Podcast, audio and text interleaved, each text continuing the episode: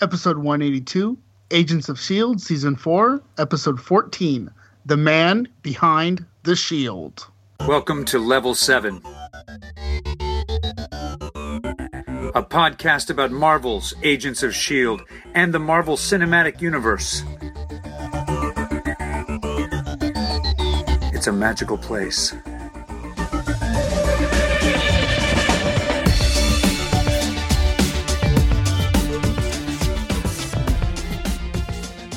Welcome to Level 7. I'm Ben Avery. No, wait, I'm not. Hi, this is Samantha. Um, and uh, with me today, I have. Agent Stu in the UPA. And me, And? I am actually here. Uh, Samantha took me very literally when I explained to her how to do the opening of the show. but I, I I can't fault you for not following instructions, all right? so, So that's so good. yeah, how you guys doing? You, Good. How yeah, are you? Yeah, yeah. I'm I'm good. I'm good. I'm uh yeah, I I'm I'm ready to talk about um I'm ready to talk about the man behind the shield and about that title about the episode. I mean, that title did not mean what I thought it was going to mean, No, I thought it was going to mean something else. but it ended up meaning something really interesting that I can't wait to talk about. Right. Okay. So but before we do, we've got just a couple news items to talk about. Is that right? Just a just a couple of news items. All right. Um, are you ready for them? I'm ready. Let's do Yes. it. Playing the sounder. Okay. Here comes. Sounder is playing now. Shield intelligence report. Okay, All sound right, sounder's been played. Stuart, let's hear it. All right, Ben and Samantha, where do you want to go with next? We got four news items. Let's wanna go- Run away? let's start with Oh. the first one. Start with the first one. Okay, Cloak and Dagger is going to be shooting in Louisiana, right around Mardi Gras. So yay, beads! People are happy. There's not much to that. If you're in Louisiana, check it out. Maybe you can uh, send us a set report.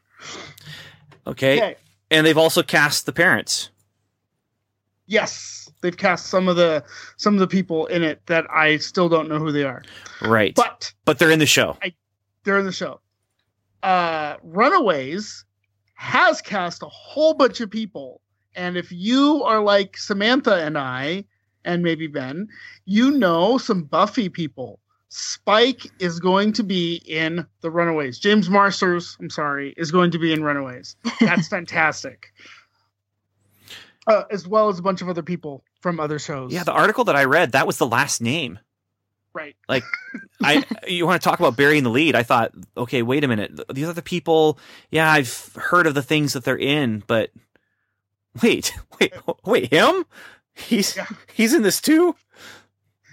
At least he's not trying to play a 17 year old vampire again. No, he's a bit old for that now. He's yeah. I think he's well into his 40s. I know that's that. he was into his 40s when he was on Buffy. And he's Right. still into his 40s because he's a vampire. Right. Real life vampire. Yeah. Uh, the Inhumans, or I'm sorry, Project Next, is going to be shooting in uh, Hawaii, Los Angeles, and Chicago. So they're starting very, very soon. I think it's the third of March, is what I read. Yeah, and So- going going in through June with that. Okay. And can I just say you need to explain now why you said uh, Project Next because people may not understand what what that was, but that's their their uh, working title, and it's a secret, like to trick people so they don't know that they're working on Inhumans, right? like, isn't that what the whole idea is for not calling it But- Inhumans? Right. Let, us announce it on the internet because no one, Yeah. no one reads that. Yeah, like the the Han Solo movie is it had a working title of uh, Red Cup. Red Cup. Yeah, which great. That's funny. That's nice. But come on, like that's where Blue Harvest comes from. Is that was Right. I can't remember which movie they were shooting. If that was Empire Strikes Back, That was the first one. Wa- was it the first one? Oh no no no! I think maybe it was Empire. But it was it was you know they were using that title and that's for for one of the Star Wars movies. and- No, it, it was the first one because none of the people in England wanted to work on a movie named Star Wars, so they had to name it something else. Yeah, so I mean, it's just that kind of okay. That's great. I guess they're following a tradition or something, but at the same time, I'm just thinking now people know, and you revealed it anyway. It's cool. Yeah. Yeah. Th- shooting in Hawaii, that says to me they're looking for exotic locations that might double for something that's not Chicago. You know, Or Los Angeles. yeah. Uh, also makes me think of Lost. But Oh. yeah, Or Jurassic And- Park.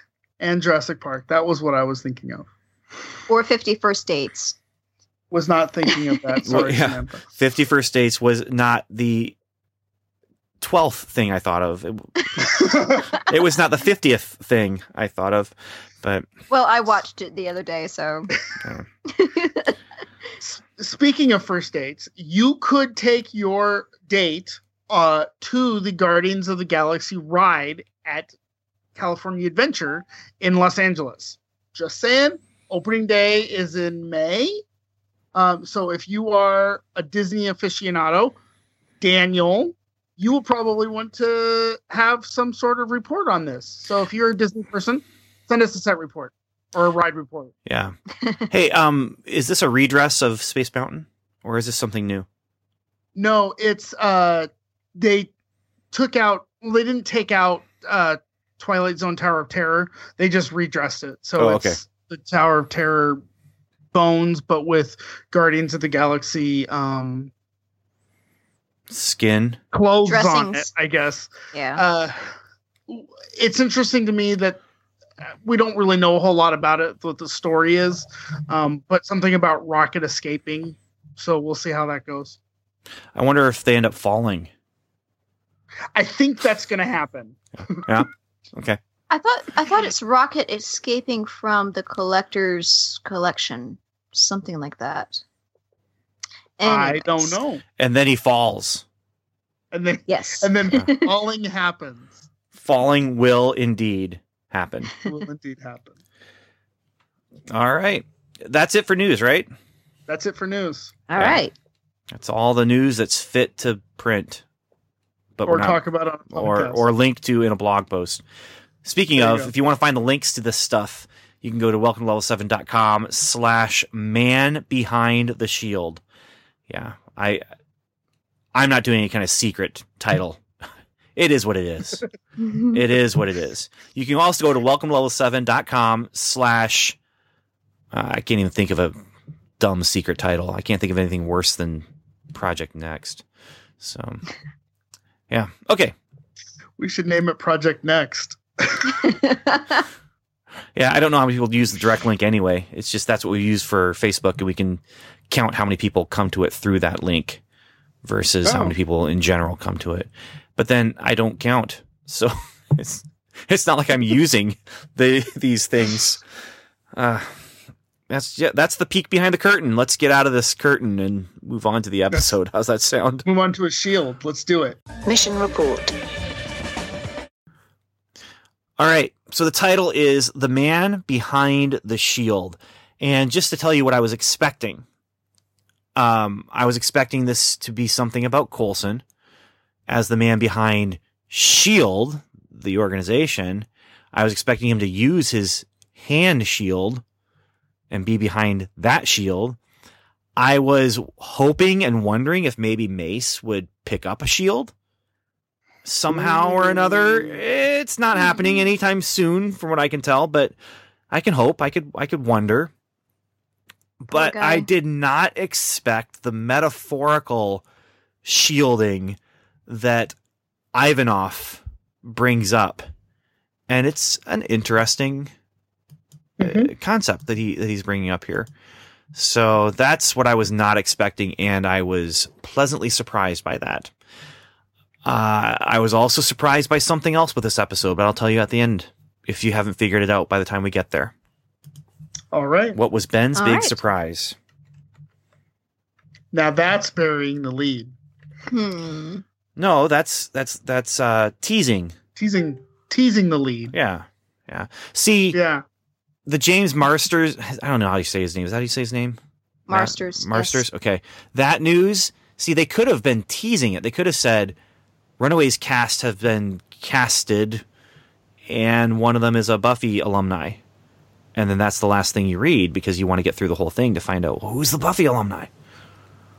But instead, they don't even mention it. It's just like, yeah, which we didn't talk about, but they're all parents of the Runaways Yeah.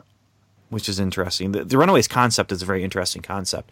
We will have to do something about it sometime, mm-hmm. but not right now. No, right now we're going to hmm. talk about Phil and Quake, Phil and Daisy, Coulson and Skye. they're they're fighting each Dad other. Yeah, and daughter. yeah. You know, Oh man, it's been a while, but yeah. that Dad, strike daughter. to her nose. I okay. So in that aikido last week, there was a very very tall guy. I cannot do this, but there was a very tall guy who he went to do a roll and he hit his knee on his nose during the roll. And it made his eyes water. So when I saw this episode and Daisy got hit in the nose, I'm like, why isn't she crying? Because that's that's an involuntary reaction to being hit in the nose like that. I'm thinking, why are they fighting so hard? Like this is this is rough stuff. And then it's not real, which was kind of cool. Um, Yeah. Yeah. I, so basically, our pre-title sequence, the cold open has uh, Coulson and and uh, Daisy fighting, and they're in the virtual world, and it was designed as a training exercise kind of thing, and this whole thing is basically there to remind us hey, do you remember earlier in the season, like way back in the season, and Fitz was working on this? Yeah, don't forget because he was working on this way earlier. And I totally forgot. Like, even as they're talking, you know, about Ada creating this world and May is trapped in this world and all this stuff. And I'm sure some other podcast out there has talked about it many, many times, but I don't listen to Shield podcasts anymore. And so I did not even think about it until the episode said, Hey, Ben, remember this? Because it happened. And I said, Oh, episode, you're right. Wow, thank you. And the episode said, No problem. That's just doing my job. And I said, You're doing your job well. So all of that thing just happened when you reminded me just right now that that that, that happened because I don't remember that at all. So the episode said to me, Hey, Ben, remember? And then meanwhile, Right. I'm saying to you, Hey, Stuart, remember? right. Um, Yeah. And now we're saying to the audience, hey audience, if you have not, If you haven't remembered by already, yeah. don't forget. Yeah. If But- Fitz has a version of the frame framework. Right. And and so he's kind of blaming himself that he created this beginning step. And and that Radcliffe and Ada have built on that to create something that is holding May in. And he's feeling Mhm. bad about it. We're going to get to how he's feeling bad about it, but yeah. Anyway, they also have locked in on Mace's suit or and they find this stalker wall and with all the like lines of yarn and it's all connected on the wall right there and that's bad news you know, Col- Mhm. for Coulson um and I want us to remember when we come back to Ben's big surprise the yarn on the wall okay? The yarn on the wall. And honestly the surprise is probably not as big as anyone uh, it's not as big as the word big might imply. Let's let's put it let's put it that way. But- So it's not a it's not a Tom Hanks movie. Got it. no it is not not a tom hanks movie. Um not at all. There will be no playing chopsticks, on a, piano. keyboard that's on the floor and hopping around yeah no none of that will be happen but what will happen is i'll reveal what i was surprised by in this episode Okay. Uh, so Act One. Uh, we got a bunch of Russians, and they're up to no good, and they're making trouble in the neighborhood. Got one little fight. Mom got scared. I'm gonna stop right there. Um, Radcliffe is in the framework. The Russians want to speak to him. Ada wakes him up and he's just really annoyed. How many times have I told you, you know, like don't don't wake me up when I'm in here. But apparently he's spending time with uh is it Aggie? I can't remember her name from last episode. Agnes. Agnes. Agnes. That's the impression I'm getting is he's spending time with Agnes. I'm assuming he's not spending time with May. But he uh the the Russians ha- have their plan that they want to do and they need Radcliffe and Radcliffe says Ada can speak for me and they are not interested in Ada speaking for him. Then we find out that this uh, Coulson doesn't have Facebook, and he doesn't want Facebook because of things like this. And everyone else who's watching this episode, us viewers, are thinking to ourselves, "Wait a minute, you know, if these Russian guys have figured this all out, is there not like an ally, like you know, a Tony Stark maybe, who's seen pictures of Coulson? It's it's it's got to happen soon, guys. That's that's all I'm saying. And so as they're looking for clues on things on the wall, they find that there is one thing on the wall that's actually connected to Ivanov, and it's a Russian mine that Ivanov has purchased. And it's something that Coulson is familiar with. And then we get a title screen that says some time ago. This is back when Coulson was level four. May was level three. And Coulson has been sent on a mission and May has been sent or has volunteered to help him on the mission. And the mission is to find a 084, which we haven't talked about in a long, long time.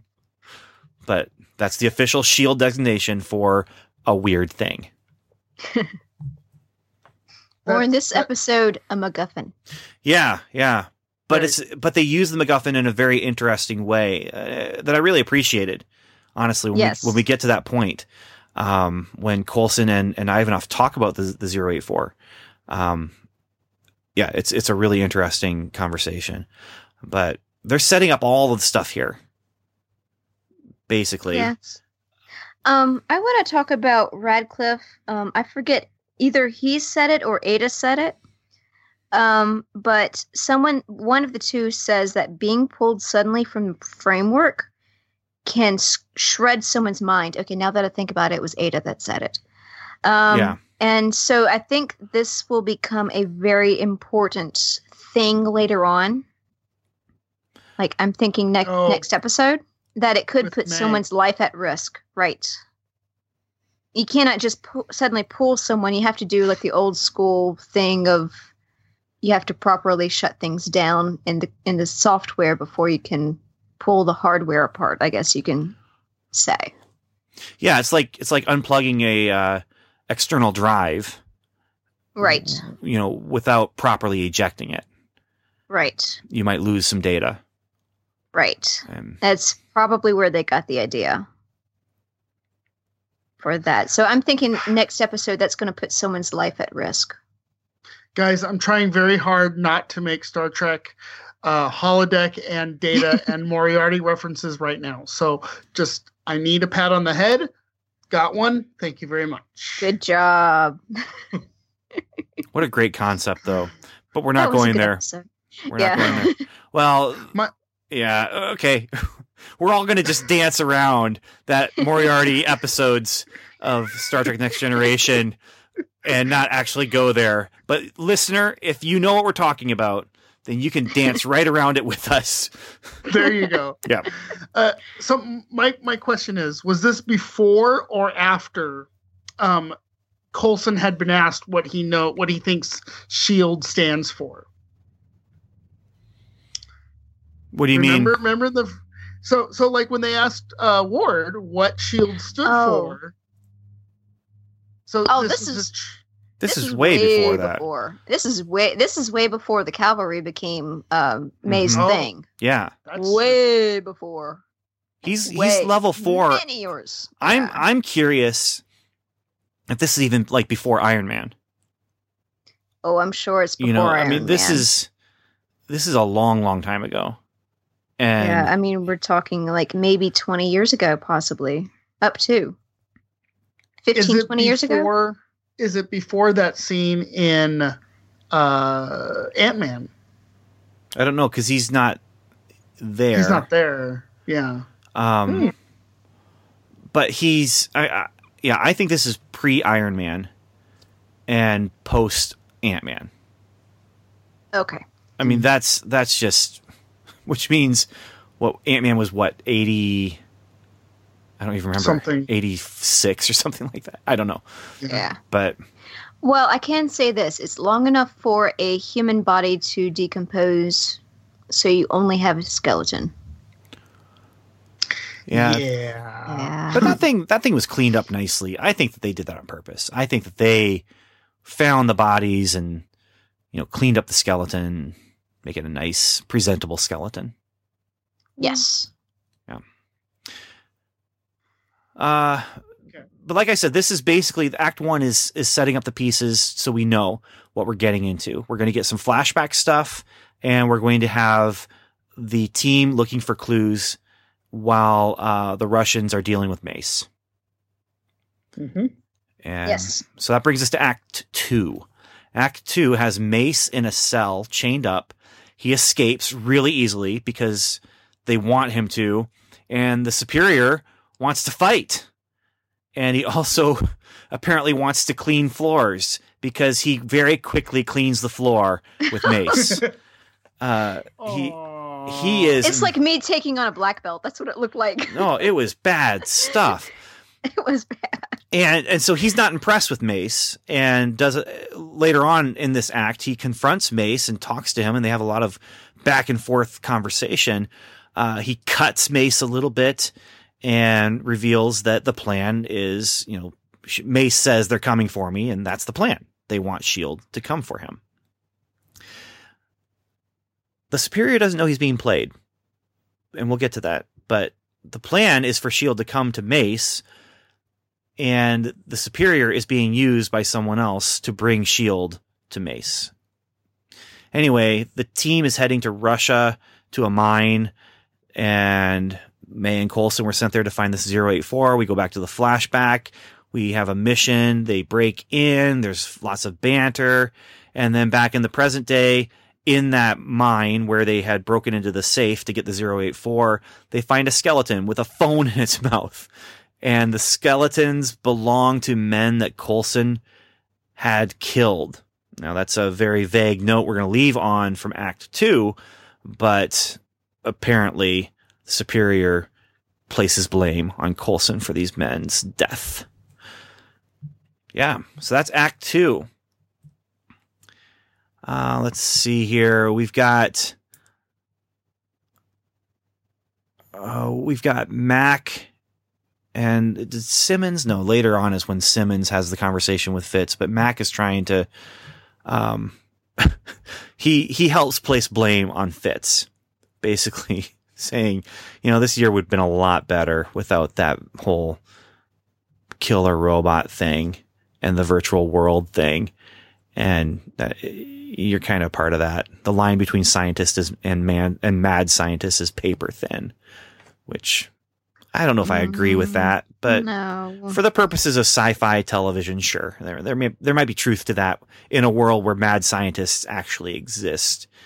Uh, although some of the news from uh, North Korea about their space program might suggest that they might have some mad scientists over there, but yeah. This that whole thing with um with Mac basically laying into Turbo, laying into uh Fitz, didn't feel like what Mac would say. Like that felt a little bit out of character. I mean, I guess they had to put those words into his mouth, but it didn't it didn't feel in character with him. I felt like a lot of Mac's dialogue in this episode was there for him to make references to movies. yeah. I mean, honestly, Well, I, Yeah. I felt like um, between this episode and the last episode that a lot of the dialogue for Mac has been slightly out of character or slightly heightened, I guess you would think. Where he's in such a heightened emotional state that he can't he he's not behaving as he normally would. Mm-hmm. So It could be. yeah, so I'm not. So basically, I'm not liking Mac right now, but I'm willing to forgive him. Yeah. So Uh, so are you liking May and Coulson? Or Molson? Or oh gosh, uh, we see the origin of sunglasses. yeah, That was awesome. That was that was Um, cute, I guess. Yeah. yeah. And um, in a previous episode, they joked about Coulson's poker face, and I think this conversation here about how he has so many tells. I think that I think that's the genesis of this running joke between the two of them, and we're just now learning about this running joke. yeah. Yeah. Because that explains that whole conversation that was really confusing us. That's right. Yeah. I forgot about the confusion. yeah. Huh. Yeah. I, I feel like all of the flashback stuff is setting up us accepting them. You know, Mhm. we haven't seen them, we've seen them have a strong friendship, but the beginning of their friendship was based on flirting. And, The Yeah. awkwardness of agent training. yeah, well, Yeah. there's a lot of awkwardness going on, but a lot of it has to do with, hey, you know, they're dancing around, you know, should we or should we not have a workplace romance? And yeah, Great. they they fortunately they don't dive too much into some of the prequel itis that I just don't like where it's like well, let's explain every little thing or let's you know the origin of the sunglasses that's fun that's cute Mhm. uh, but they could have gotten a lot worse like I don't even know why. She could have but- handed him a pair of aviator sunglasses. yeah, yeah. Like where you, you don't have to explain where every single little thing comes from. And and they don't. Yeah. They're but they are trying to explain where this romance came from. And even though even though, you know, the, this episode aired on Valentine's Day, I just wasn't feeling the romance. I just wasn't. Mm. I can kind of see what they were trying to go for. That there was some interest in the beginning of their relationship, um, but they, but Coulson and May kind of set that aside because she got married and then she went through the whole um, trauma of oh, I can never remember that place. Bahrain. Bahrain. She went through the whole trauma of Bahrain and she's been coming out of it. And I think Coulson, in just the past few episodes or the past few weeks in their universe, is just now fe- feeling comfortable enough to start flirting with her again. Yeah. I, I, I guess so. I- yeah, I think that's what they're trying to do. I, I'm still not feeling it myself. But you know, as Daniel said many, many times, I just I'm not romantic. I'm not a I'm not a romantic. and he's wrong. I mean, but uh, but in this case, I'm not. I'm not a romantic, and I I just yeah I would still be happier if they just stayed friends. Because, like I said, I, I'm still identifying them as the Mal and Zoe of this show. But as again, I have to stop thinking that this is not Firefly. This is this is the Marvel Cinematic Universe. It's Yeah. completely different. yeah Well, and she's uh, at least in the flashbacks, she's presented as the hot girl, and he's presented as the nerd. And I, I'm sorry, but that combination doesn't work, even in the Marvel universe.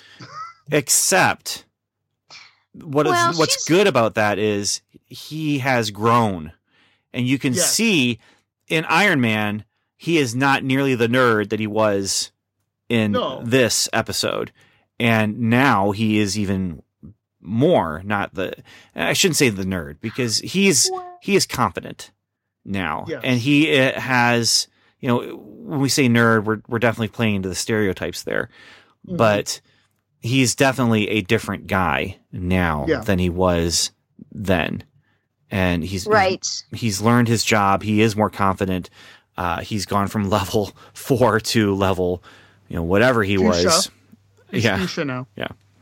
so yeah i'm it's nice to see growth. It's nice to see development. I don't want to spend too much time with this Yeah. young young Coulson though. Right. Then we also have some back and forth with another couple, and that is Ivanov and Ada. Now, I'm not shipping them, uh, but they are they they're working together, and it seems like the superior is the guy who's kind of running the show, but we're gonna find out he's not really. Um, and we we get a really important line here, and that is that he says even filth has a purpose Mhm. um, which we'll come back to. But it's, he's saying it about, he really is saying about Ada. Uh, and he's also not too happy with Mace. And Mace is not looking good. He Mhm. is looking just horrible. Mhm. Horrible. Now, the dude's ripped. The guy, man, he's a strong man, but they are doing everything they can to make him look really weak and and sickly and then they beat him up a little bit and cut him and Uh, and more more is coming um but this is where ada is observing all the stuff that's going on here and we have some feedback that'll be coming uh, talking about ada and the connections between the ada arc and the ultron arc but just jumping to that here i don't think ada is going that direction i think she might be developing a soul and maybe developing a conscience A soul? a soul soul.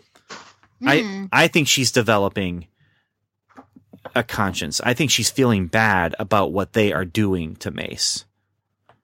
Now, I don't know what she's going to do with that, but that's an impression I'm getting. The way they were filming her scenes where she's looking at Mace or peeking in at him as they're beating him up and that kind of thing. It's not like she's looking at him and saying, "What is this wet that's coming out of my eyeballs?" you know, or anything like that. but she is observing and trying to figure out why are these men behaving in this way. I I do agree with that. I I felt the same way that she she does feel sorry for Mace and that he because she has worked with him before somewhat. And so she is familiar Mm. with him and his character and Are you, are you saying that she's grown accustomed to his presence? yes. Are you saying she's grown accustomed to his mace? Aww.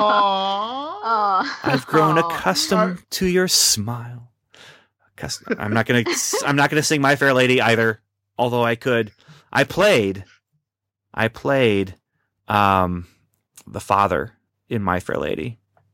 Oh. Yeah, in Yeah. college. Yeah, Hmm. it was good. Okay. I got to sing "I'm Getting Married in the Morning." Oh. Ding dong, Yes. the bells are gonna chime. Okay. Okay. Beyond that, though, Wow, I've learned something new today. um, yeah. Uh, Act three, Coulson Okay. and the Superior have a phone conversation, which is, you know, par for the course when you have a villain and a hero who are up against each other. They need to have some sort of confrontation. I wondered if it was going to stop there. They have more than just this phone conversation. Then uh, Fitz and Simmons realize that the framework is everywhere and using all computers in the world, just the same way that SETI uh, used computers for processing power. Um, I don't know. Did you guys ever do that with your computers? Hook it up, Not link, to my link it, knowledge. link it up with SETI. No, you I you opted in. You know, it wasn't. It was basically when your computer, instead of going to sleep, I believe this is how it worked. Um, when your computer wasn't doing anything, it would lend its processing power over the internet uh, to SETI as it's you know doing different calculations and stuff like that as it searched for intelligent life. I'm sure one of my brothers may have done that before. I didn't do it, but my friend's computer that I borrowed at a conference when I was doing some video work, um, every time it would go to sleep, instead of going to sleep or running a, uh, screensaver, it would move to this graph where you could see how much processing power is being used by SETI, and it was kind of cool. Hmm. It was cool. Cool. Um, but anyway, the framework is everywhere. It's you know, it, it's going to be very hard for them to find it, and it's it's such a big program that it's using all computers that are connected. And then in the flashback, we see Coulson try to stall as the Russians come to investigate the, the break in. And while he's stalling, May leaves with the item and leaves Coulson behind. So there it is. Did we did we find out what that item was in this scene? No. No. No. And, Okay. and that's an important point later on. Yes. That Okay. yeah. I the reason I was asking is I just wanted to make sure I if I missed it or not. I don't know. No, no. No. You didn't. Uh, Okay. you you might have missed the conversation point later on where they talk about what it was, but you didn't miss what Okay. it was. They never mention it. Um, what they do mention here is that in this phone call with the superior, these men were interrogated, tortured, and eventually killed to cover up whatever it was that Coulson was doing uh, when they when they were going after the 084. And that is why the superior blames Coulson for their death. That is a very bad way to incentivize your employees. Just saying, if you screw up, you should not be put to death. Just saying. Right. It does Daniel lead to high turnover rates. Yes. That is also very stereotypical of a evil mastermind in a movie, though. Because they, Yeah. they made a they made a Bond reference earlier in the episode, so they're just being very blatant that the superior is a Bond villain Well, he didn't. nothing more. He didn't do that though. I don't think he did that. I think that the Russian government did that to cover up apparently whatever Coulson went after. It was I think they were making a show of torturing and interrogating these these guys. Um, or they tortured and interrogated them to find out what it was that Coulson took. Or something like that. But I, I get the impression that these guys were tortured and interrogated and I think maybe even the superior escaped, and Hmm. s- you know he w Hmm. he would have been uh, part of that, but because he was there with them, this is his unit basically, and All right. yeah. So here's the question: Is the superior working as a villain for you? No. No, no, he's Sorry. he's very boring as a as a villain. hmm So yeah, yeah. In a show where we've had very good villains, I mean, maybe not superior villains, but Well. but at least good villains. Mhm. You know, th- he's not. He's Yeah. not. I mean, yeah. I, hate, I hesitate to even say this, but give me some give me some Hydra Ward going on right now. Yeah. He he's just it, I've seen this kind of villain in everything else. Mhm. Even in Bond movies. I mean, can we it's like, you know, can we come up with something a little bit more interesting, you know? Something Well, a little different. Yeah, because this is the episode where we find out it's not just an i- an ideology that has him wanting to get Coulson. When we had that tag scene where this guy says anywhere that there is something strange or something weird or whatever, uh, this guy is here, and that seemed like a very interesting uh, motivation to me. Is you know we want to protect the world from the strange and unusual. Let's take down this guy, but now it's changed.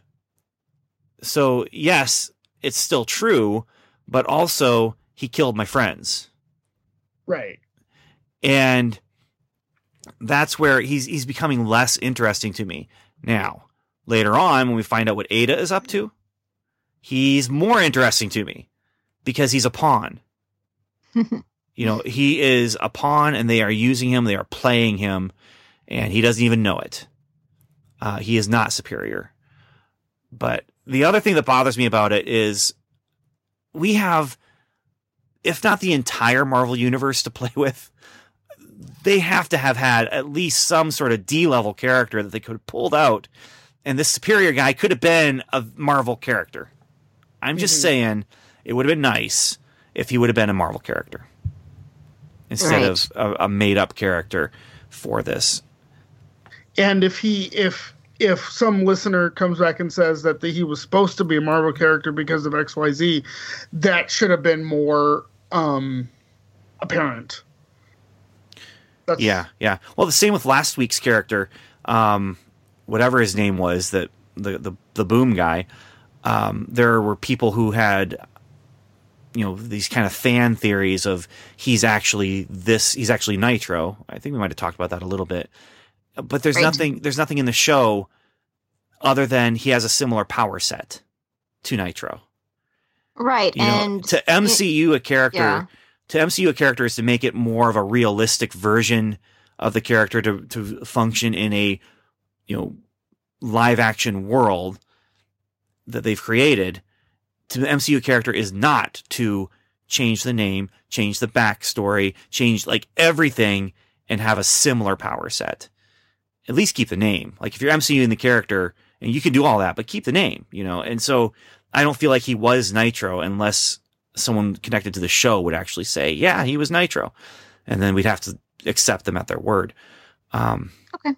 But the well, well the, the superior maybe he was here, just inspired by Nitro, but not strictly Nitro. yeah, I somebody mean, else. but but inspired by doesn't mean he is. You know, he's not the MCU Right. Nitro. He's a character similar to Nitro. That, yeah. So anyway, Yeah, like how many speedsters do we have in the MCU right. or just the Marvel universe? I mean, there's I don't know how many. But yeah, I mean, it is possible to, for more than one character to have the same power set. Yeah. Yes, exactly.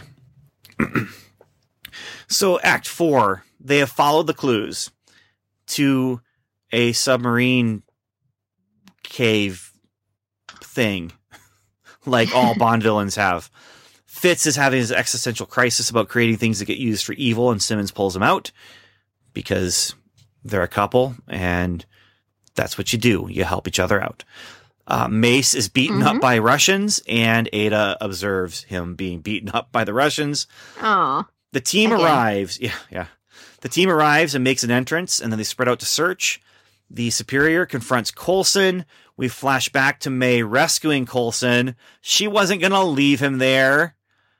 And then we come oh. back to Coulson and the superior, and Coulson is done playing games. He's he says, You've wasted all this time, all this energy, expended all this money, and I don't even know who you are. You're just another red shirt trying to stop me from saving the world. And on cue, Quake arrives. And we cut to commercial. Now, once he says that, the character works for me again because I realize that he's not like supposed to be a villain. He's just nothing. He's just a thing to step over to get to the end. He is there. Yes, he is just there to be there. He has a motivation for his own story, but his the way he fits into Coulson's story and into the Agents of Shield story is that he's nobody. Mhm. He is not. It, it's it's not that he is a nothing. It's just Coulson doesn't remember him, and Mhm. it's not that it's not important that those guys died, but Coulson didn't kill them. And he doesn't remember even what the 084 was that he was Mhm. stealing when those men died. And it's it's it brings up some interesting thoughts, some interesting things to talk about. Uh, this is also where we get the, the um, some uh, an, an expansion of the conversation that I think it was that um, we didn't talk about the, the conversation that Mace and the Superior had, where the Superior is basically upset that Mace was doing drugs and getting superpowers by by getting you know this injection or whatever. But he talks about how Coulson i- hides behind things. He is he always hides behind a shield. And it might be Stark, it might be something else, or it might be Shield itself. And then when Coulson comes and confronts him, he says, "Oh, humor. That's the, that's your last line of defense.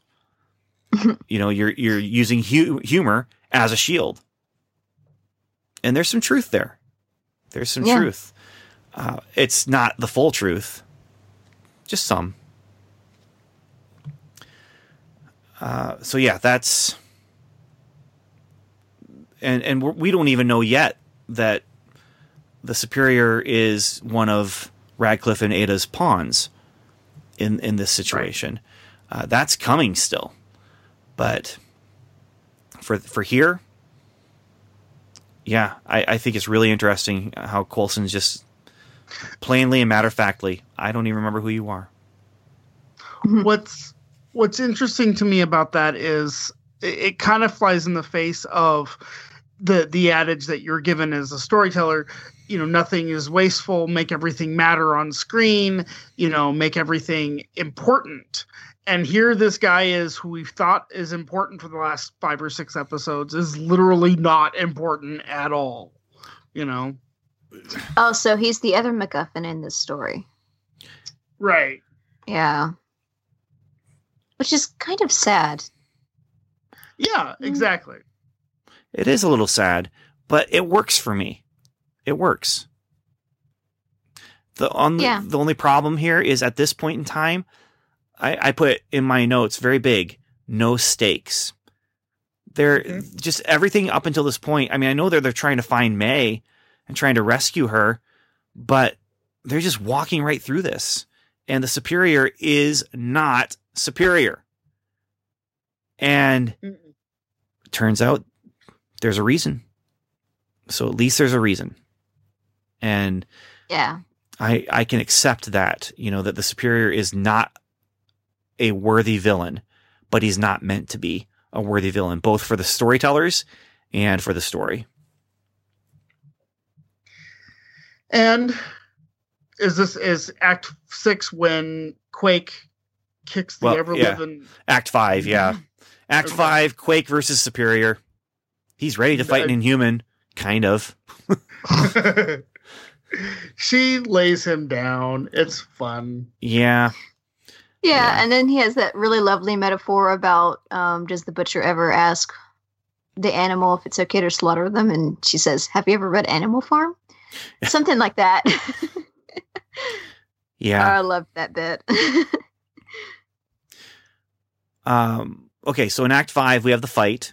Fitzsimmons find a computer, and they're looking for clues about the framework and everything that uh, that May is in. Uh, Mac finds Mace, rescues him. He's in bad shape. Coulson finds Mac, rescues him, and they rescue Mace. The submarine is leaving because Ada is escaping.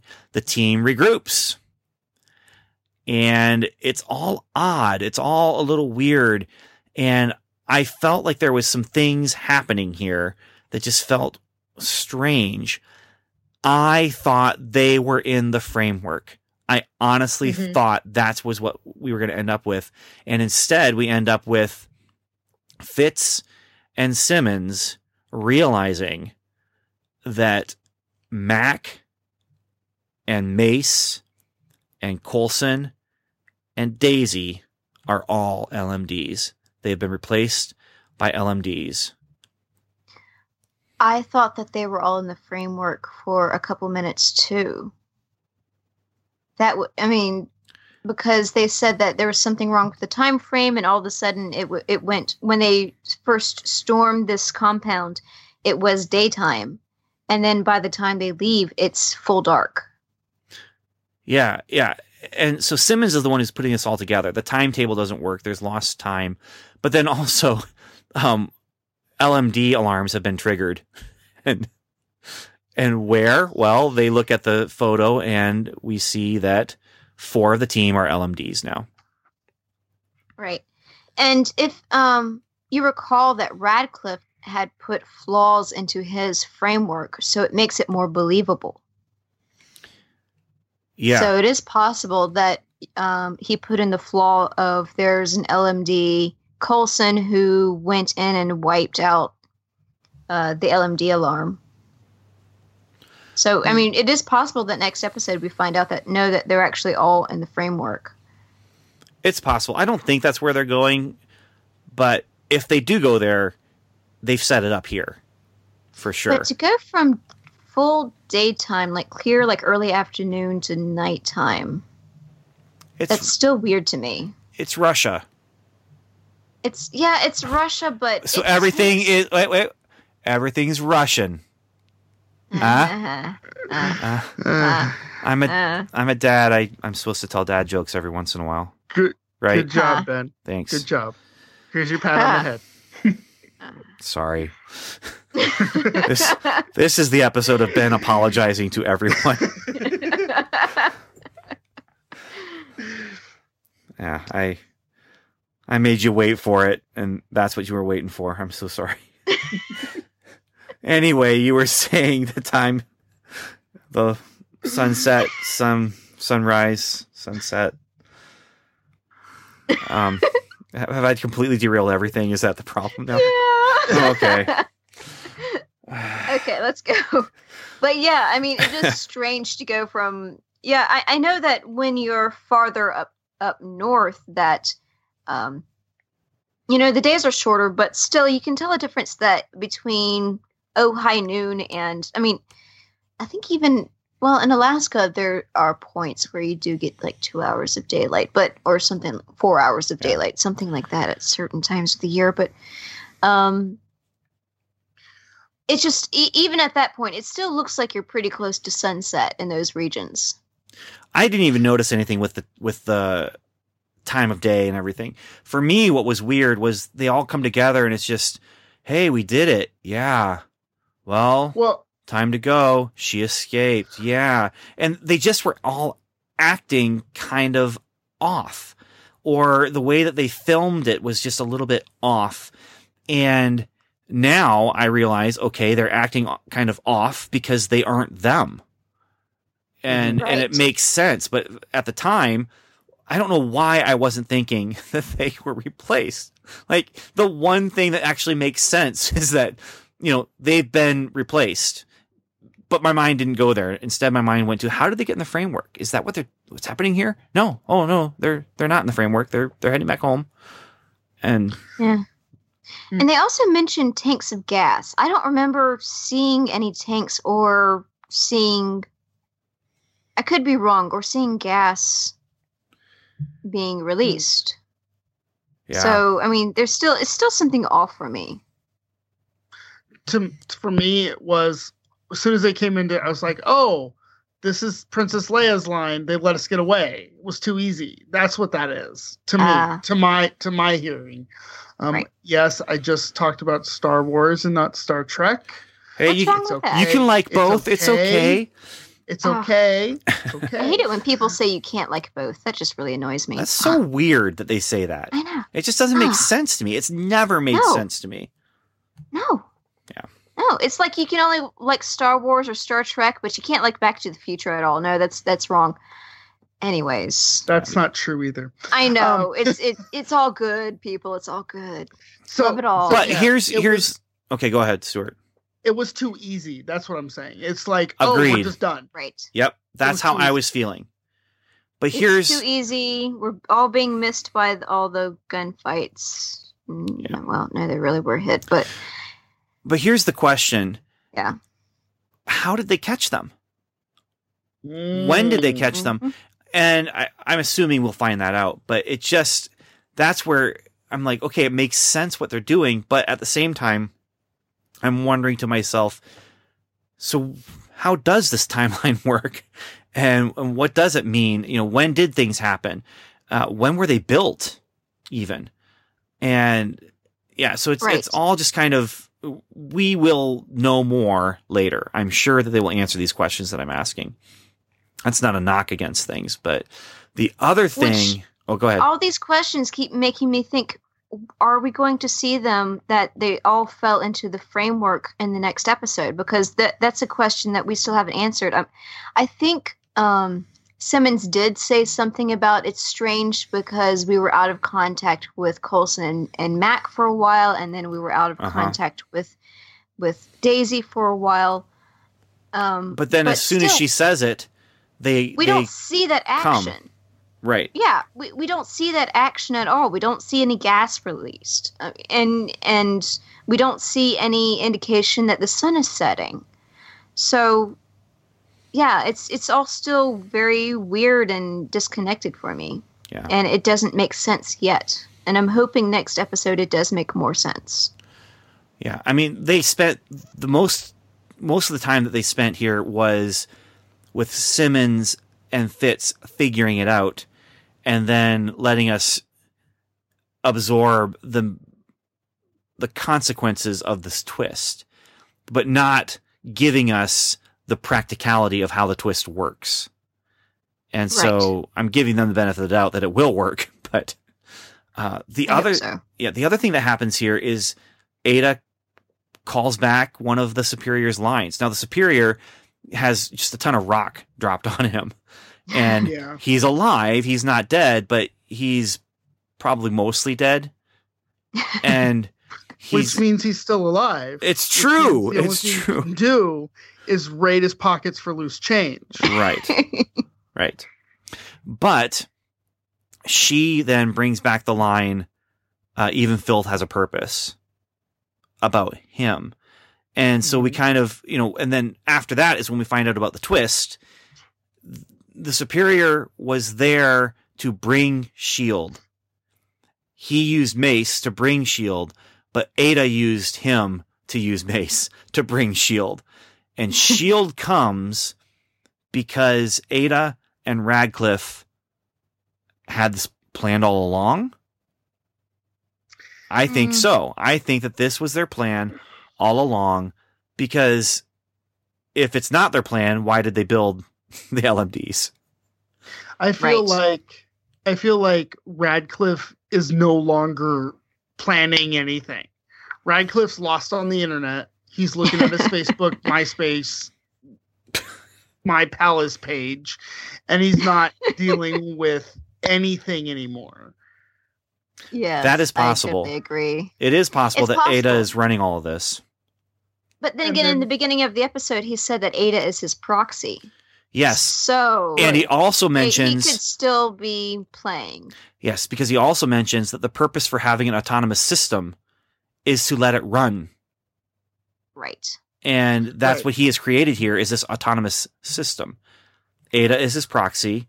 She is doing all the things that he wants her to do and needs her to do in order to do what he wants to do and doesn't want to deal with the Russians, but does want to spend time, like you said, on Facebook stalking his ex. In this case, Or in his case, Rekindling things with his ex. Yeah. Yeah. yeah. eh, well, and, and, you know, he's not f- on Facebook. He's also, you know, she's dead too. I mean, that's Well, he's in he's in Second Life, and he's dealing with that using his Oculus Rift. yes. I- Or he or she is River Song in the library system. Oh. Spoilers. Yeah. Ah, That's That only the beginning of her story. Come on. All right. But yeah, so I, I the thing that the the line that made me think that he's given up all agency in that is you get to do what you're doing so that I can do what I want to do. And then he puts his helmet back on and he goes back into the holodeck. no, he definitely is wanting to spend his time and escape. I mm-hmm. either escape from our world or escape to that world where she is. Ag- Agnes. Agnes, where Agnes is. He wants to be with Agnes, and then he has this other plan that I think, I think the stuff that that Ada is doing right now is stuff that he had planned a long, long time ago, when mm-hmm. they first got May. That was being planned, I think, and and May just happened to be the first one to show up. To to what extent? Don't know. I don't know his end game here. This is another one of those. We got a villain who's doing stuff. We don't know the stakes. We don't know the end game. We don't know what he's looking for or wants to do. All we know is he's doing it and it's bad. A villainous villain who is doing villainy. Yes. oh, you know what? Okay, so the superior is actually a pawn for Ada. Right. Ada is proxy for Radcliffe, Yes. but Radcliffe is a pawn for the Darkhold. Ooh. And the Darkhold is inside Ada's head. Right. So, The snake but- is eating its own who- tail. But who's controlling the Darkhold? Because that's also a tool. the no, the Darkhold Is a tool unto itself. Evil. I don't know. We don't know much about the Darkhold still. We're Yeah. still learning about it. I mean, they've said they've said a lot of things about the Darkhold, but it's stuff that's being told to us and not shown to us as of Mhm. as of now. Still, Right. uh, the tag scene is we go back to the back the, the flashback and we find out May asked for the mission and then we find out she's getting ready to date a guy who's a doctor, a psychologist. They always ask questions and he says, "Let me know if it goes horribly wrong. Here's hoping." But If it doesn't work out, we can talk it out over a drink. what they don't know is that it doesn't work out. He turns into an inhuman, murders people, and then has to be put down. Right. Sadly. I mean, it's it's it gets messy. It does go horribly wrong. is what I'm saying. Then we cut to okay. I was confused at first, but I believe we now cut to Coulson LMD waking up May LMD Mhm. and then talking about how uh, we've we've wasted too much time or something like that. And- Right. Which is a callback to an earlier line in the episode, I But- think. Coulson LMD and May LMD are they going to end up having a romance? Oh, please. because we go from that flashback specifically to that and they have the memories of the person Right. So it's possible. Let me say this. If Coulson LMD and May LMD have an LMD romance, that is the only way I am happy with Coulson and May having a romance. there you go. Yay. When, so that gives everybody the that gives the shippers the ability to ship, and it gives the normal people, sorry shippers, send your hate mail to the me non-shippers. personally. The non we still do it on haven't gotten any hate, hate mail for you um, it's got to come I- sometime Maybe, hopefully soon. Yeah. Um, I'll I'll create a, no, fake account and send myself hate mail. um, no, but it gives the normal people the ability to be like, this is just this is fine. We're done with that. Yeah, i mean first of all your own you know what is it it's not confirmation bias that's not the word i'm looking for but um where you just assume that the people who agree with you are the normal ones and the people who disagree with you are I I, I don't know. I, I I would be very curious to find out like what is the percentage of people who are like me who don't want to see them together and people who actually do want to see them together. I, I don't know. I'm I'm curious about that. But it reminds me of the whole Spider-Man clone thing where long you know what 20 years ago now they wanted to get Spider-Man back to his roots, but he had been married to a supermodel for a very, very long time. And at that point in time, he had been actually married to Mary Jane longer than he was not married, as far as publication history goes. And they wanted to get back to the early days of Spider-Man where he was the lovable loser.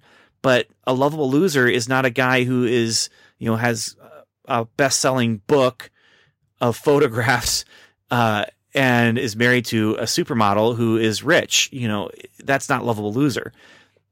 So the way that they decided to get around this was to create a clone of Peter Parker who is waking up in the current day and they would have two Peter Parkers. One who remembers nothing about being married to Mary Jane because he never was. He was cloned before that happened. And he would then live a life of the lovable loser. And the other one being Peter Parker, who would stay married to Mary Jane. And so they would have both. And I was of, you know, the, the, the opinion that that's a good thing. That's a good idea. I liked married Peter Parker because that's the Peter Parker I bought comics about. But I also liked high school Peter Parker because, you know, when I was a kid, I liked him. This is the same kind of thing where you have the clone versions, the LMD versions of May and Coulson realizing, hey, we've wasted too much time. Let's get together. And then you have the real Coulson and the real May who are saying, well, we have to think about these other things that are in our lives right now. And I, I like the idea. I think you're right, Stuart. It's the best of both worlds. Let's see what happens with it, though. I would be very, very happy if they put LMD Coulson and May Coulson, no, May LMD, Bot. Maybot, Coulson Bot and Maybot into the framework and put that framework on a disk and put that, you know, let it run on its own, and they can fly away in a shuttlecraft. As we dance around the Moriarty episodes of Star Trek Next Generation. Yes. So yeah. here's my final thoughts on this episode. You guys may have more, but my final thoughts, my big surprise with this episode was I was completely nonplussed by this episode. Mhm. I hope I'm using that word in the right way because I've heard it might be have been used in the wrong way. But this this in epi- this episode didn't impress me much. Um, it just didn't. I was watching it and there was interesting things happening, but it wasn't a great episode. And what I realized was this is a line episode.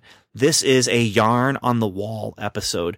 This episode is to take us from point A to point B because we need to get from point A to point B. And so you have some dialogue from Mack that's meant to push uh, Fitz emotionally, but doesn't fit, doesn't ring true with, with Mack. And you have these things happening and you have the superior in there. He is there to get us from point A to point B. Ada is literally using the superior to get from point A to point B. And so the episode works for what it is, but I was not very excited by this episode. The twist was interesting again, but I feel like we're we're I don't know how long this this you know the LMDs are even going to last. Are they going to be one episode or or what? I I don't know what the stakes are. I don't know what the end game is. I want to know where are we headed. I at least want to know where the characters want to head. And I just don't get that. The only thing I know is that Coulson wants to find May. We don't even know why May is still being kept by them. What does. Radcliffe want to do? And uh, that's my end rant. But Ben's big surprise, the surprise to me, maybe not a surprise about me to anyone else, but um, was as I when I got to the end of the episode, I just felt like, oh, it's okay. It's an episode, but it wasn't wasn't great. You, you, I'm going to quote Daniel here. You weren't tense. I wasn't No, tense. yeah. Yeah. There was no tension in this episode. You don't get any, you don't get villainous things. You just kind of get people being, and it's not, it, it didn't, there wasn't anything there. You're right. It is a yarn episode. It's from point A to point B. It's the middle and the, it's the dash in between, which is not the best part of, you know, I want it to be more. I want it to progress the story, not just travel the story. But you know what that does? I mean, here here's the thing. The you need the yarn from point A to point B. And if it takes you there, that's great. It did. It's taking us there and it's building and hopefully taking you to when you get to point B, it's satisfactory. It's satisfying. This is not a satisfying episode because it's not meant to give us satisfaction. It's meant to take us along the line. Mm-hmm. Well, there is a, there is a, a bright spot for the Fitzsimmons shippers, or, or or more specifically, just for myself. Um, I com- I complained earlier that um, that you know the stereotype when you put two t- characters together on a show is you do everything as soon as they get together. You do as a writer, you do everything you can to pull them apart, and you know we've passed the point where they could have been pulled apart, and instead of they just grew together as a stronger couple. And here in this episode, you saw them supporting each other and strengthening each, each other, which I, I, I found to be very heartening. Yeah, yeah. Mhm. A lot of times when the characters get together, they become less interesting. Right. when they're not having that game of cat and mouse, will they, won't they get together? Here, I do think Fitz and Simmons have become more interesting, partially because they have become part of each other's arcs. They have helped each other and supported each other. And it's, it's nice to see a healthy relationship. That's, I know. You know, that's not threatened by, I don't know, all the things they've, they've been threatened by. Yeah. Yeah. Yeah. Yeah. By, you know, by a third wheel. Yeah. Yeah. So, All right. Well, unless you have other things to mention, um, do you have other things to mention? Nope, I'm Okay. good. All right, then I think it's time for us to play the sounder and play some feedback. What do you think? All right. Feedback, feedback, feedback. Here it comes. Shield intelligence report. All right, we have a little bit more feedback than we have in the last few episodes, so we're just going to hop right to it. And we're going to start with well, we've got three possible things to start with. We can do voicemails, we can do written emails, or we can do the special highlight. Where should we go? Let's save the highlight for last. Okay. Yeah. All right. Voicemail or written mails? Emails. We don't get real mail. Come on, nobody does that. What kind of person writes a letter and puts it in the post to a podcast? Oh wait. Uh, I'm just saying, if you're listening to the podcast, you're probably going to send an email, Right.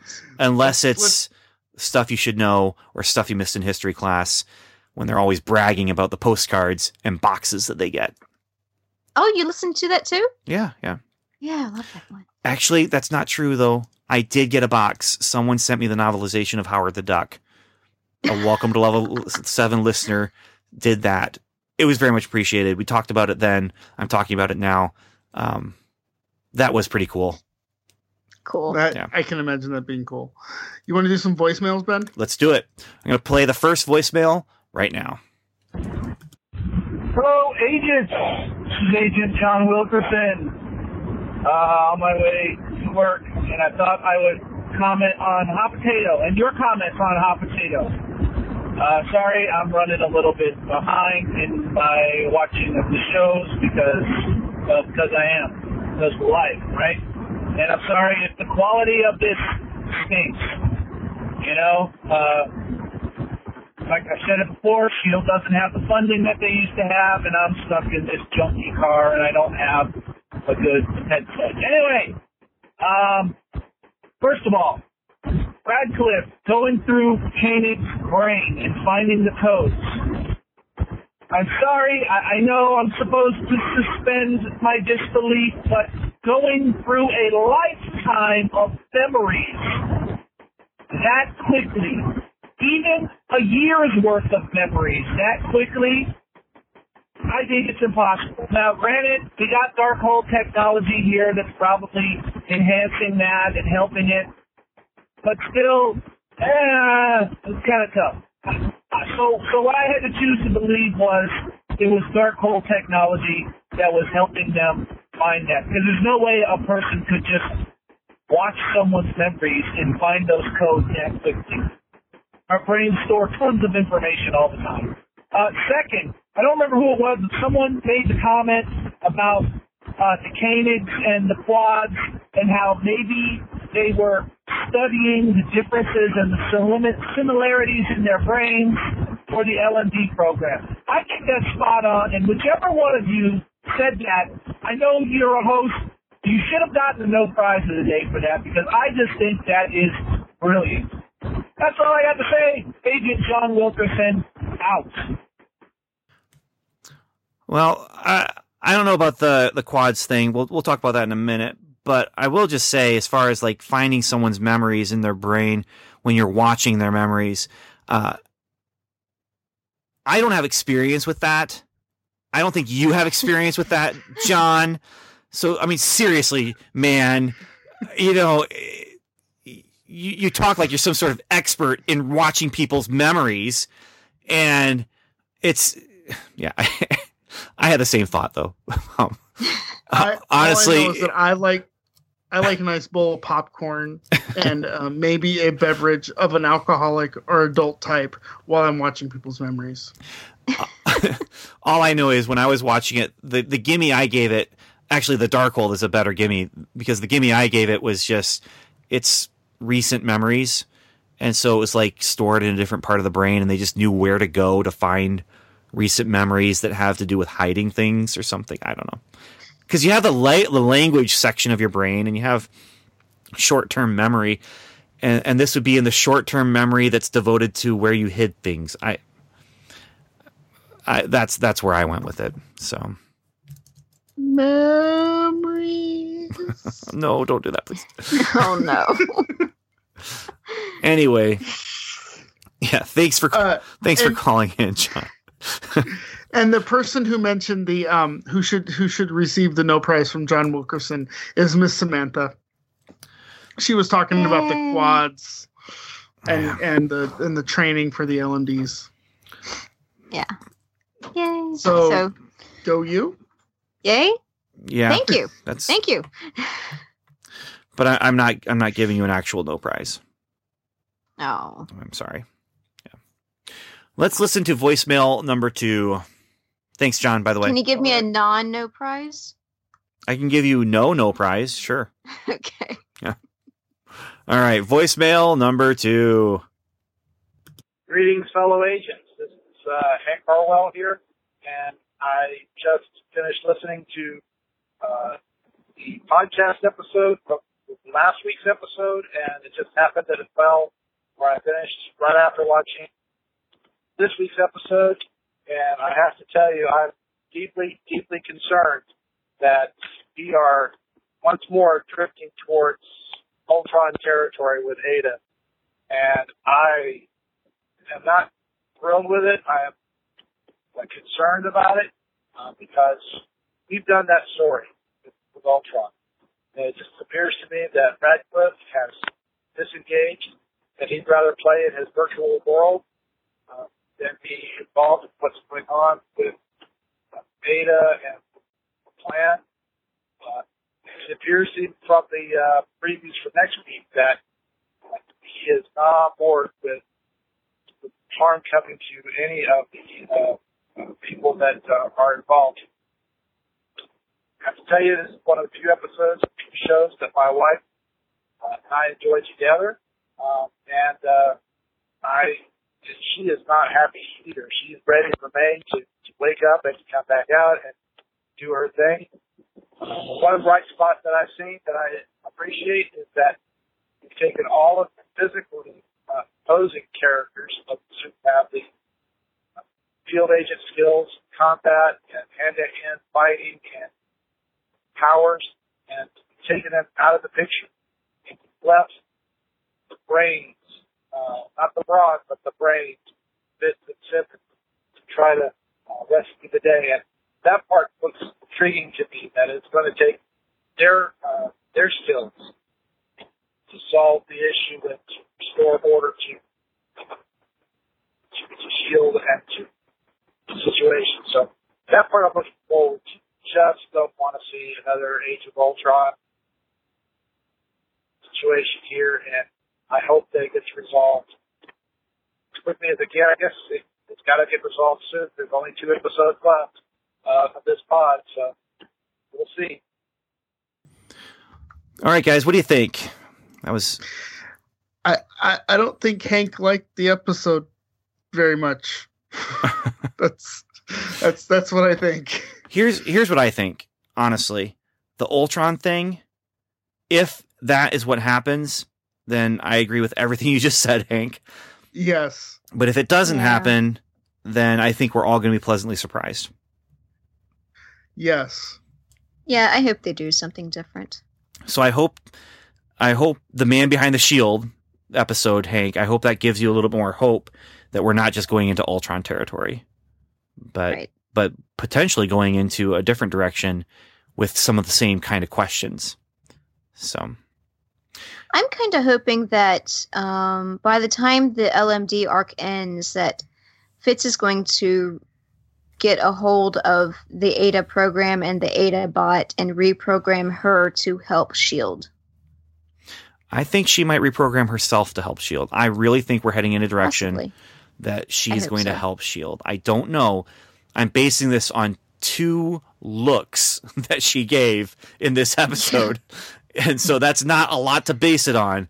But st- television is a a visual medium, and those looks were there for a reason. So Right. Is there um LMDs have there been LMDs who have played uh, been counterparts to their counterparts, been the partners to their counterparts, I guess. yes, I mean that's I mean the way Nick Fury would use them is he would send them out in place of him. I mean it, literally um it, they were a decoy and they were meant I mean they were meant to be expendable. They- Life okay. model decoy. Yeah. I mean It's almost like it's in the title. almost almost there is some neat stuff going on with Dum Dum Dugan in the comics. Mhm. Um but I'm not going to get into that right now because we've got some emails to read. Um Let's do it. So, who wants to go first? Let's see. The first email is I will read Jessica's email. okay. Okay. So this is from Je- A- Agent Jessica regarding Boom. I know it's been a while since I wrote in, and I'm I'm admittedly very behind on the podcast, but I wanted to write in about this most recent episode of Agents of Shield and let you know I'm still here. I was really surprised that the Watchdogs guy ended up being the Inhuman, but I honestly laughed out loud in a good way when it happened. I was not sad at all about Senator Nadeer, and I am actually kind of glad she didn't turn into an inhuman. At least it doesn't appear that she did. The power the watchdog received was really an interesting choice, and the VFX of him reconstituting was really cool. I really enjoyed seeing Daisy in action this episode, including seeing her be more in charge, as well as Fitzsimmons' teamwork this episode. I also have to say that I am really enjoying Mace. I wasn't sure how I feel about how how to feel about him earlier in the season and kind of went back and forth for a while about whether or not I trusted him. But the more we see of him, the more I like him and I really hope he doesn't end up being the major casualty of the season. I was kind of surprised that Ada was created in the image of an actual person that Radcliffe knows fin- finding out his motivation behind it was interesting, even though it was a little creepy. But I still am not really that sympathetic towards him, and I don't think it really justifies what he is doing to May. I don't really know anything that would justify it. I am also really liking Ada's character, and it is interesting to see how she is changing. I get the feeling that she may end up being what brings down Radcliffe because she becomes too human like.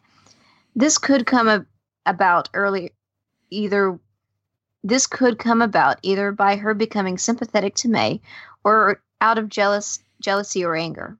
She seems to be wanting more and more to be human and I think it re- it is really interesting and also something that Radcliffe seems to not be as concerned about as he possibly should be. Well, that's about all I have for now, especially since I am behind. But keep up the great work, agents. Can't wait to catch up on your podcast. Uh, until next time, Agent Jessica. All right. Yeah. Um, I, I agree. I think that the whole thing you're talking about with, with, uh, Ada, we've, we've talked about it now a little bit too, but just the whole idea that maybe she's going to become sympathetic. Maybe she's going to become more human, but not in a murdering murderer who murders kind of way. Right. Well, she did. She did take the necklace, and that sort of signified to me that she, whether for nefarious reasons or for good reasons, is going to take the place of um, the uh, the the ex-wife or the ex-lover, Yeah. ex-friend. Agnes. Agnes, that was her name. Thank you. Couldn't remember. All right, Stuart, why don't you take the next two emails? All right, Because they're short, so you can do two of them. because they're short. Thank you, Yeah. sir. uh, our next arc. I so hope it's Mace John Walker's The Watchdogs arc.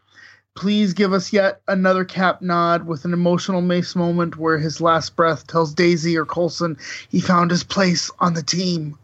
Love the new team. Still miss the old hot mess. I think that was to us. It was. He's not talking about the team with Daisy and Coulson. He's talking about you guys. Yay. Aw. Yay! Thank you. yeah, Uh, we appreci- we miss we miss the old hot mess too. So we missed the old hot mess. I don't miss him because I, I I'm in contact with the old with him yeah, every day. I don't miss him. You- I wish he was on the podcast, but I don't miss him because I get to be with him. You guys You don't. almost you almost said it. I did not say it though. It was not that's true. said. Uh, was not said. you- we appreciate you too, Oliver from Winnipeg. All right. Okay, this one is uh, a- from Agent Jimmy. A AOS bold prediction. I love these ones. Hey guys, bold prediction for the AOS third arc. AOS mutants? Question mark. Might be a little quick, but with the premiere of Legion and the rumor of the Fox MCU fan finally merging with the possible Legion connection? Question mark.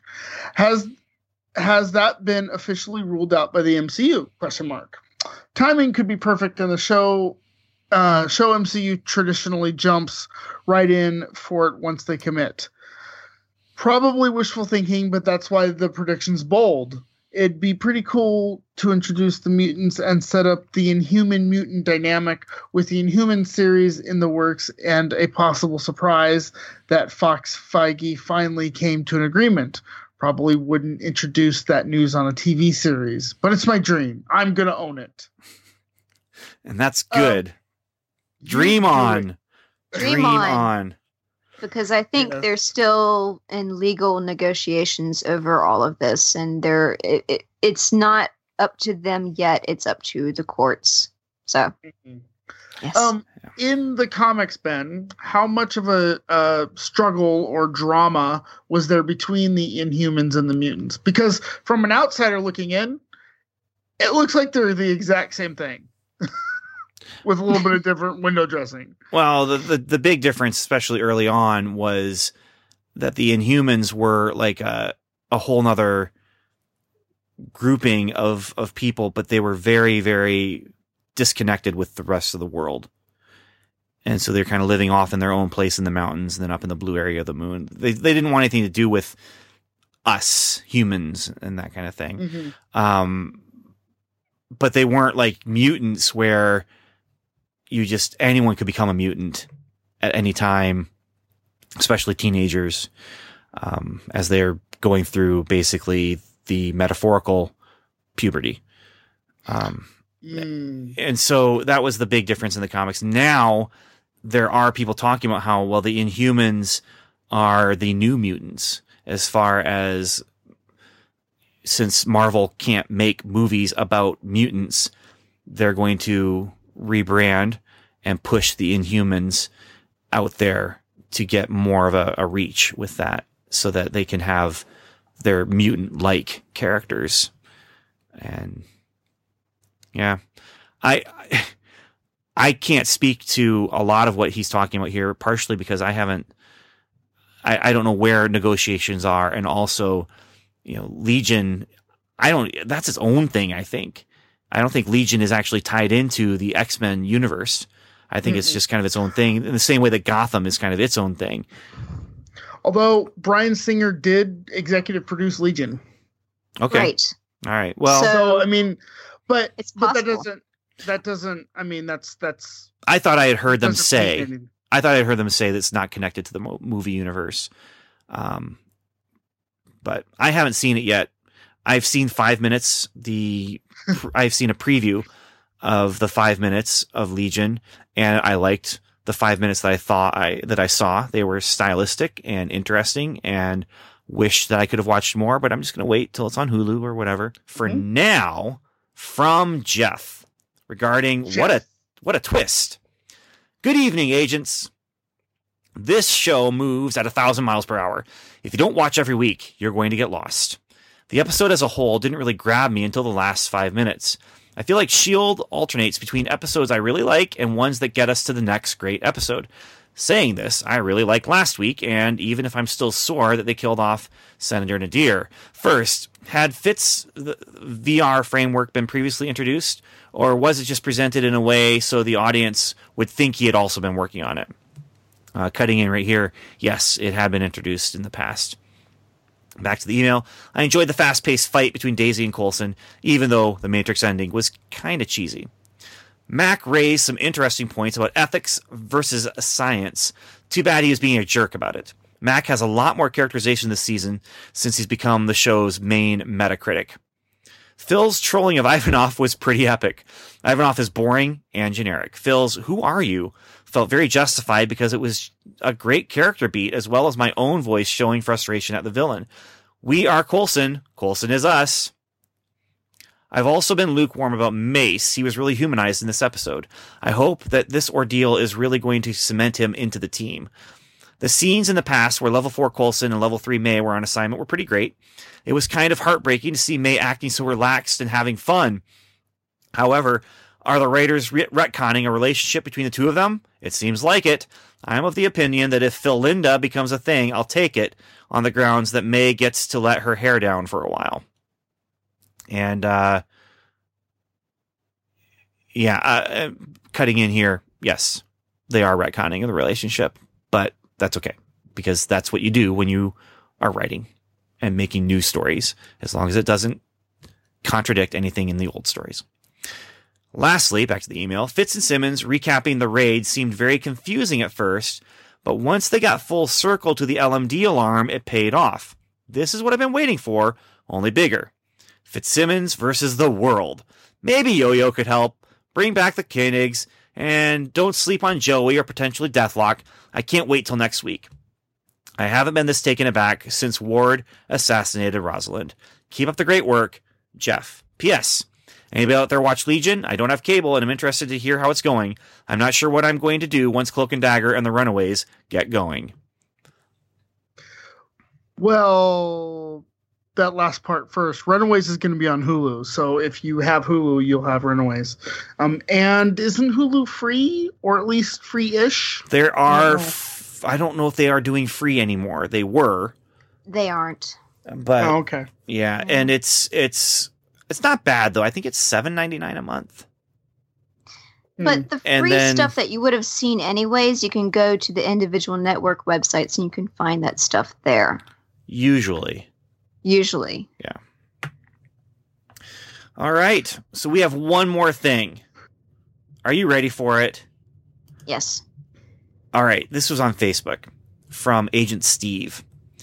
Um, and I'm not sharing his last name because he shared this on Facebook, but I don't know, you know, how much he wants people to know or not know. So anyway, from Agent Steve, he wrote on the Facebook page, so Aida, an intelligent machine, has created a virtual reality program that humans are plugged into, making them think it's the real world. It's called the framework, but it could have been named after its purpose to deceive its original inhabitant. Yeah, after its original inhabitant. The Matrix. Oh. Oh. That And- was good. yes. And you know what I'm about to drop right now? Here it comes. It. Boom. Drop it, drop it, drop it. The new prize winner of the day. All right. Well, that is it then. That is another episode in the books. Uh, thank you. Uh, thank you, uh, Stuart. thank you, Samantha, for spending your, your time with me, even as my brain has been causing me to make horrible, horrible jokes and forget your names. That's okay. Okay. All We forgive you. Thank you. We're all red shirts. so I would like to give you the opportunity to say goodbye before I I give our final last word here. Stuart, Samantha, you have any last words here? It's awesome being on this show. I enjoyed every week of it. Just wanted to say that. All right. And Samantha, before I give us What? our final pep talk, Well, Ben, you got to sing tonight a little bit, and um, I believe Stuart got to sing a little bit too. He Am I wrong? no, you yes, are not wrong. I sang. You are correct. I was wrong So- for singing. But so I guess it's my turn. Good okay. night, sweethearts, but it's time to go. Da da da da da. All right. but just keep in mind, those of you out there who are listening during the daytime, she still appreciates you as well. So, yeah. all right. All I have to say is we are not done with this season. Stuart, Samantha, we have more podcasting to do about this season of Agents of S.H.I.E.L.D. But I want to encourage you, I want to push you and encourage you to push forward, even though we may face all sorts of opposition trapdoors, sharks with lasers, who knows?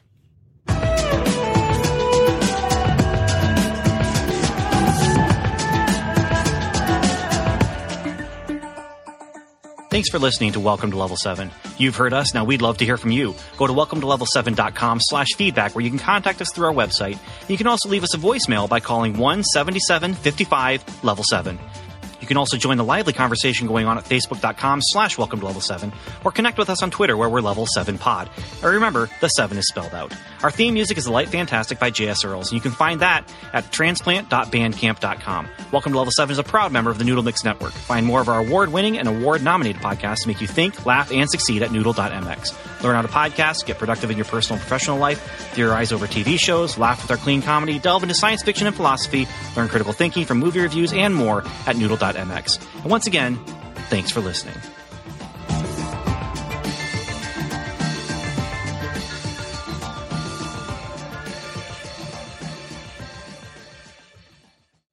Hey Samantha, let's steal the post credit from Ben. Okay, let's steal it. Okay, go. so we're gonna talk about Legion at the post credit. Got it? Got it. Okay. Now, listeners, just so you know, we are going to talk about Legion. It is the uh, the first episode. We will be spoiling it, so if you haven't seen it and are wanting to see it and are going to be afraid of spoilers, now is the time to turn stuff off. You've been warned. Okay, Spoilers. spoilers. what did you think, Samantha? Um, the first time I watched it, I was very confused because I heard you guys talking about it. And then I watched it. I'm like, okay, what on earth did I just watch? I know I'm watching something with a guy who has some sort of schizophrenia or multiple personalities or something. I, I just didn't understand it. And then I talked to you guys and you're like, oh, this is Legion. It's, it's, um, it's Professor X's son. I was like, oh, okay. That makes more, much more sense. So I rewatched it and I absolutely loved it. So yeah. I, I I I was less enthused. Um, I liked it because it's a TV show and you know it's interesting or whatever. Um, I was reminded of Michel Gondry a whole bunch. mm-hmm. If, if you've ever seen any of his movies or music videos, E- Eternal Sunshine of the Spotless Mind is the first one that came to my head. Um, it, it's very much that. Uh, not that that's a bad thing. It's just not my cup of tea. Will I continue watching it? Probably. Hopefully, it doesn't bend my mind too much. What about you, Samantha? I love cerebral stuff. Anything that has like timelines that are kind of like, chopped up and spliced together, like for example, Sun, uh, Eternal Sunshine of the Spotless Mind. I love that stuff, and I easily follow it. I had a hard time following it the first time I watched it through, but once I understood that I'm looking at the perspective of, some, of someone who has a serious mental illness, I totally understood it, and it made so much more sense to me on the second watch. Well, there you go. So Yeah. I don't know if we'll steal another post credit from Ben or not. Maybe he'll have time to watch it before. I don't know. But you might see us next week. You might not. Maybe. Maybe. Okay. Bye bye now. Bye.